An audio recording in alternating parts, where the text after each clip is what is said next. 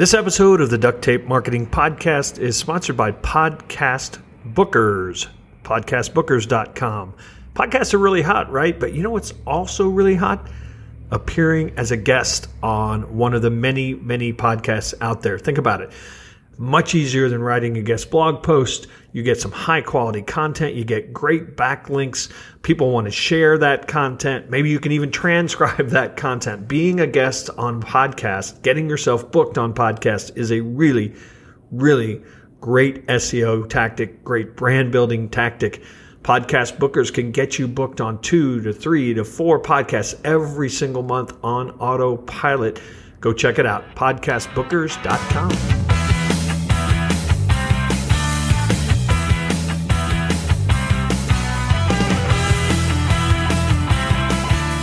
welcome to another episode of the Duct Tape Marketing Podcast. This is John Jantsch, and my guest today is Michael Veltri. He is a keynote speaker, serial entrepreneur, leadership expert, and author of the book The Mushin Way to Peak Performance The Path to Productivity, Balance, and Success. I might also add, because it may come up in conversation, he is a professional athlete, two time cancer survivor, and U.S. Marine veteran. How do you get all of that in one bio, Michael? yeah, well, it's uh, it can be it can be a bit long, John, but uh, focus on what the the audience wants to hear. So thanks for doing a great introduction of me. So the the book is built. The Mushin mm-hmm. Way is built on the principles of Aikido. Um, mm-hmm. And so I think it probably makes some sense to get your definition of what Aikido is. Sure. So it's a Japanese grappling martial art, so there's no kicks or punches, and it is uh, uh, basically a form of self-defense versus self-offense. And uh, you know, in discussing marketing ideas for um, standing out amongst the crowded field of business books, we came up with the idea of introducing ten elegant Aikido principles and how they can apply to business and life. So, uh, Japanese uh, grappling martial art based on blending and and uh, leverage versus raw strength to just muscle your way through any type of situation. Well, and like many martial arts, it, it's it's not about fighting. It's in some ways it's it's a life practice, right? Absolutely. And so, you know, one of the concepts we talk about the book is and that many of your listeners might be familiar with is uh, called Kaizen. It's a Japanese principle of constant improvement. And so, uh, with that, also in, in the art of Aikido, is that you're not trying to defeat anyone. If anything, the biggest challenge is with, um, I don't even want to say defeat, is finding a, a balance with your own ego because our ego is what gets in the way of telling us we can't do something or we have to do it this way or I'm going to give up doing something or or things like that. So, uh, you know, throughout the book, I focus on that, and it's a lot of work that that people can do on themselves to impact their business and their personal life. How, how did you personally come to Aikido? Um, so. I had been a lifelong uh, martial artist growing up in Erie, Pennsylvania, and um, a hotbed, fell in, hotbed of a yeah, isn't it? Yeah, yeah, exactly. You know, not the cultural mecca um, of the world. You know, I, I and I uh, had fallen in love with all things Japanese, including the culture, the art, the martial arts, and the language. And so um, I enlisted in the Marine Corps at the tender age of 17 and uh, got stationed in California. And when I was in California, I went to continue. I was doing a karate at the time, classical, you know, kick and punch art that you can find anywhere in the country.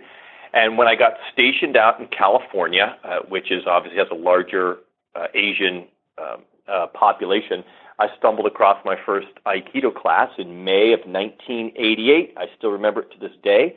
And I was fascinated, John, by what I was seeing. I didn't know what I was seeing and watching, but I knew I wanted to do some of that and uh, that started my journey. I, two years later, I was in Japan with the Marine Corps and was able to train with some some really high level masters, and ended up staying there for ten years as a business consultant to feed my addiction to the martial arts. And you, I think I read somewhere you actually opened a studio of your own. Yeah, absolutely. I still do. I have I run one of the largest uh, Aikido academies on the East Coast in Washington D.C. and you know I, I that's sort of how I transitioned into the the keynote speaking space is teaching many of the uh, Washington, D.C.'s uh, movers and shakers from politicians to business titans to um, uh, foreign diplomats, and uh, you know, there's a correct, a, a, a direct analogy between what I teach people uh, in the, the martial arts academy and, and to what they apply in their life. And so I was invited to speak to companies and organizations, and I've got some cool stories about being invited to to speak and teach at the uh, at the Central Intelligence Agency and some other cool places that uh, that I talk about in the book, and and use them for for teaching and laying the foundation for many of the principles that I apply and, and teach in the book.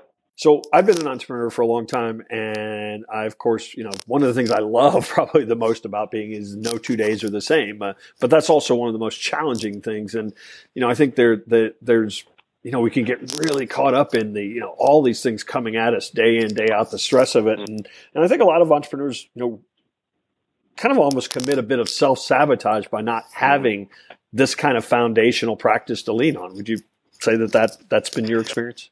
Yeah, you know, uh, the phrase I coin in the book and when I talk to successful entrepreneurs is uh, we become successfully miserable, John. You know, be, you know, be careful what you wish for. And um, what may have started out as a passion um, or for whatever reason that you built a business around becomes a huge burden. And I know uh, that's what happened to me. Um, I, I had become successfully miserable. I would have been caught in a, what I call a success trap.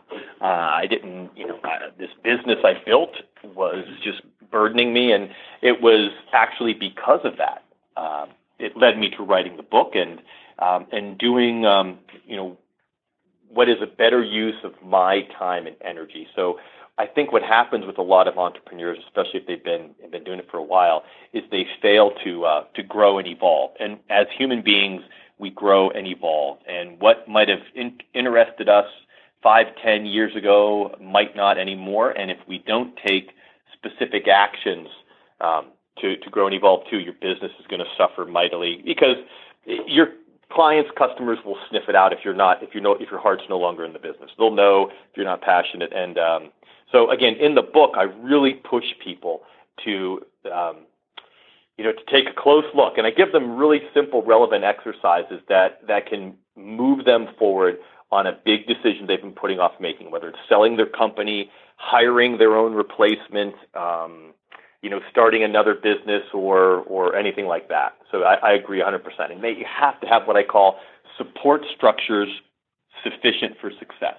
And what I mean by that is, as hardworking, successful entrepreneurs, we've got a lot of um, we got a lot of uh, we're we're great at taking abuse, John. You know, we can we can hang on in there until we're ready to throw in the towel and walk away, and, and we don't want it to get get to that point.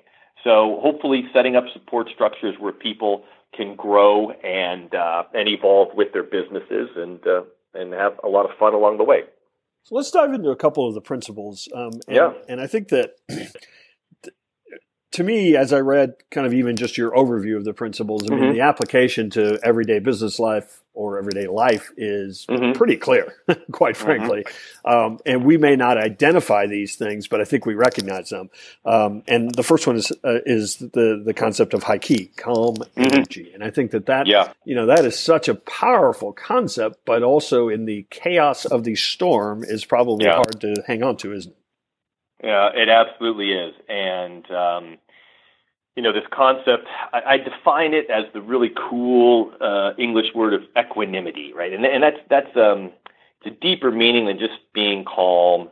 Um, but, uh, yeah, you and I both know if we go into a meeting or try to run our business uh, scattered or angry or um, distracted. Oh my God, John, it's scary the, the mounting statistics about the losing battle against distractions that we're that we're facing from electronic uh, demands on our time to everything else. So being able to maintain this um, this calm awareness is a practice. And you know, I wrote the book because um, so that anyone can immediately get value from it. And what what I did not like is I, you know, I love all personal development, you know, podcasts and books. And what I get frustrated with is buying a book that would, you know, leave me the 27 steps of blah, blah, blah. It, it was just too hard to do. And so I wrote the book where um, people can do, there's very simple, relevant, and retainable exercises to help them uh, get a level of calmness in their biz- crazy business life that can give them tips to, to try. Hey, do this, and you know, experience uh, an initial, you know, better uh, uh, clarity in around your business or personal life. And and it's very important. I really stress that you have to have balance in both.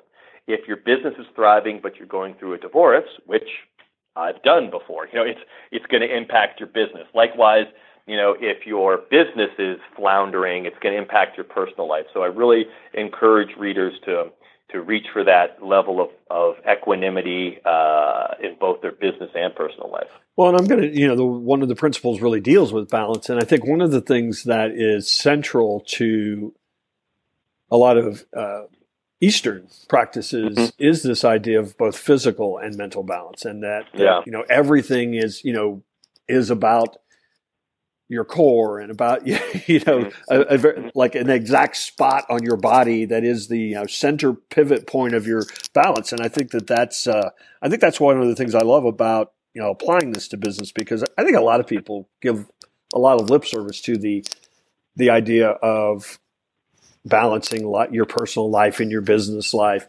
uh, but I think a lot of people forget about that physical aspect of balance. And I, am 57, and I will tell you that that's the thing I work the hardest on. Is yeah. you lose that physical sense of balance uh, as well. And I think that the mind body connection is is such a cool part of applying one of these Eastern practices. Yeah, you're absolutely right. You know, throughout the book, uh, the way I wrote it is each chapter is bookended with two exercises. So there's an opening exercise that's typically some type of what I call you know, a somatic or a physical, a real simple physical exercise to teach that principle. So, for example, in chapter four, it's specifically called your one point, like being able to stay grounded in the heat of battle, whether that is, uh, you know, negotiating a new lease on your commercial space or, you know, your, uh, you know, your 17 year old son telling you that they're going to join the Marine Corps, like I had to tell my parents years ago. Um, and so there is a very simple physical exercise that I introduce in the book, and at the very end of the chapter is a more practical, you know, do these three things to learn this principle to get traction in your business life. But if we don't take care of our physical well-being, we will not have the energy, creativity, innovation, clarity we need to run our businesses. So I think a lot of people let their physical well-being wane, John, and it, and it will affect their business uh, and personal life if they don't take care of themselves. And you know, I've I've used the word intentionally, uh, the word mm-hmm. practice, about ten times already, and I think a lot of times when we're talking, you know, it's one thing to read a book like mm-hmm. this and go, oh yeah, those are some good ideas. You know, ten minutes later you've forgotten them in some cases. And yep. I really think. Uh, like you have the exercises in here, this is something that you have to build in as a practice. Yeah, yeah, and I hmm, I disguise my repetition throughout the book, but um, there's a lot of repetition, and I and I really really uh, encourage the reader um, to take action now. So I'm really encouraging the reader throughout the book to get into immediate action because, as you and I know, done is better than perfect. There, there, there is no perfect, and you know, we keep putting off what we want to do. And so uh, I really encourage people to get into action throughout the book. And part of that is, uh, you know, I've experienced many of your listeners listeners experienced. I've experienced running a business, dealing, you know, with with surviving cancer, so a tough uh, personal situation to uh, the ups and downs. And so, uh, in the book, uh, I, I, try to build in a relatability so the listener can say, shake their head saying, yes, I deal with, I'm sorry, the reader will say, shake their head saying, yes, I deal with this in my life. And that'll hopefully spur them into taking immediate action um, for, for what I'm showing them how to do in the book. One of the, uh, I think, core principles of business in general is this idea of, of building strong relationships and connections, mm. whether it's people that work for you or, or your customers. Mm. Uh, Musubi, right? Musubi mm-hmm. is the principle yep. behind that. Um, I think that in some ways, the online digital video oh. conferencing world that we live in today has actually eroded that element yeah. of our life. Yeah. Mm-hmm. So do, yeah. do do you? And I've actually started preaching this. I mean, I I believe we have to, even if we can get by without ever talking to another human being in real life, that we we actually have to make that a, a conscious effort. Yeah. Um, it, it is funny because uh, I, I think we we lose the ability to, to interact as human beings, or or we don't know how to to handle a face to face interaction. And so, I know my challenge. that I travel all around the the country is. Uh, I, I go in this order. Of course, if I can meet with somebody face to face, fantastic. Uh, if not, you know, the cool thing about technology is I try to use it. I don't let it use me.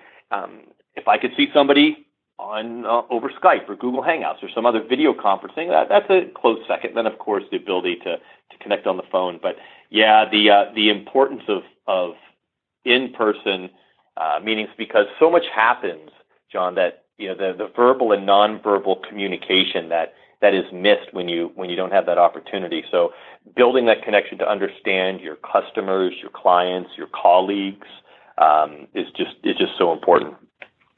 And and nothing beats a hug, unfortunately. Um, That's right. That's right. So one of the principles of uh, a lot of Eastern practices, certainly in uh, Aikido, is this idea that it's not about winning; it's about getting the best result mm. for all. And I think that that's clearly a strong business principle. Mm-hmm. Yeah. You know, but unfortunately, uh, is not always, you know, mainstream. Right. You know, I think. Uh, I'm sorry. Were you going to well, there? No, no, no. Was, uh, what I was just saying is, you know, that that idea of, you know, how do we bring that idea that it's not about the competition and about win, yeah. winning, that it's about even with a customer, you know, that it's mm-hmm. about getting the best result for your business as well as the customer. Right. Um, you know, one of the concepts I'll, I'll introduce in the book is um, this ability to see things through your competition's eyes, see things through your colleague's eyes, see things through your spouse's eyes. Because if we're unable to see what our competition's seeing, John, or what our what our customers are seeing, we're going to fail. You know, our, our businesses are going to fail.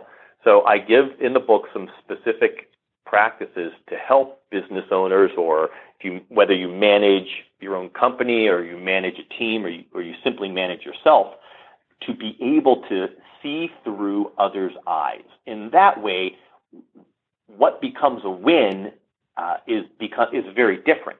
You know, if you just want to hit your quota or, or make a certain revenue number and do that and, and push, push, push, it's a short-term goal that you may hit that will ultimately cause you to suffer in the long range. But if you can practice seeing through your competition's eyes, seeing through your colleagues' eyes, seeing through through others' eyes, it's a different way of setting and achieving goals that I think uh, people will find very, very interesting. Yeah, and and it I guess it verges on something we might call empathy, but it, it does change so many things. This is a silly, maybe a silly story. My father um, has Parkinson's, and Mm. Um, and you know, sometimes I get so frustrated with him because he says, you know, my clock doesn't tell the right time. It, you know, it's a 24 hour clock or somebody changed it. And I just like, that it's, looks just fine, you know, and, you know, why are you, why are you being so silly? and, uh, uh, and then the doctor told me that no, actually it's very common for Parkinson's patients to actually the numbers disappear. Uh, mm. or that they go outside the clock, that like spatial mm-hmm. things start happening. And, and, you know, immediately I was like, we're not looking at the same thing, you know, and yeah. so I need I need some empathy here, you know, because rather than you know wondering what's wrong with it. I know that's yeah. a silly story, but I just had that uh, the, just this last week, and I think that that's true of a lot of business situations. You know, we we don't come into them with empathy for where the other person is, and so you know we're we're only seeing the world through our own eyes. Yeah, and you know, as I as I wrote the book and explained that, and um, uh, want your listeners to understand too, and I'm sure you understand this, right? Is that empathy is not to be confused for any type of weakness or anything like that. And that's one of the challenges uh, I have with with um, folks is that their ego comes in and says, well, you know, if I do that, I'm gonna, you know, I'm I'm giving in. It's abs- abs- actually quite the opposite. You know, when when I'm speaking on stage or consulting like that, I have to make everything that comes out of my mouth all about the audience. It can't be about Michael Veltri. It can't be about my. It has to be about about the audience. And, and imagine if you're if we're coming and running our business where it's just all about the other person. And if you if you're doing that, then it, it's what I call right livelihood. You know, you're you're going to provide the, the best product and service possible. But if you come into it right with the blinders on, making it all about you and your product and your business and me, me, me, me, uh, it's just gonna it's gonna fall flat. Or, or you're on a scale of one to ten, you'll only achieve a level of three of success. And and then I think that's also where frustration sets in, and then we end up in that success trap of you've reached a small level of success, but ultimately become disenfranchised or successfully miserable, and you just can't get your business to the next level. I'm visiting with Michael Veltri, the author of The Mushin Way to Peak Performance. So, Michael, tell us where people can find out. Obviously, the book's available anywhere people like to buy books, but tell us where they can find out more about you and uh, anything that uh, you might be working on. Sure. Um, very simply on my website, which is michaelveltri.com. And uh, from there, they can easily see uh, videos of me speaking, order the book, and a whole lot of other uh, resources that uh, that can help them achieve a level of, of balance and peak performance without burnout. And we'll have the uh, links to everything we talked about in the show notes at ducttapemarketing.com. So, Michael, thanks for joining us, and uh, hopefully we'll bump into you out there on the road. Okay, thank you very much for the time, John.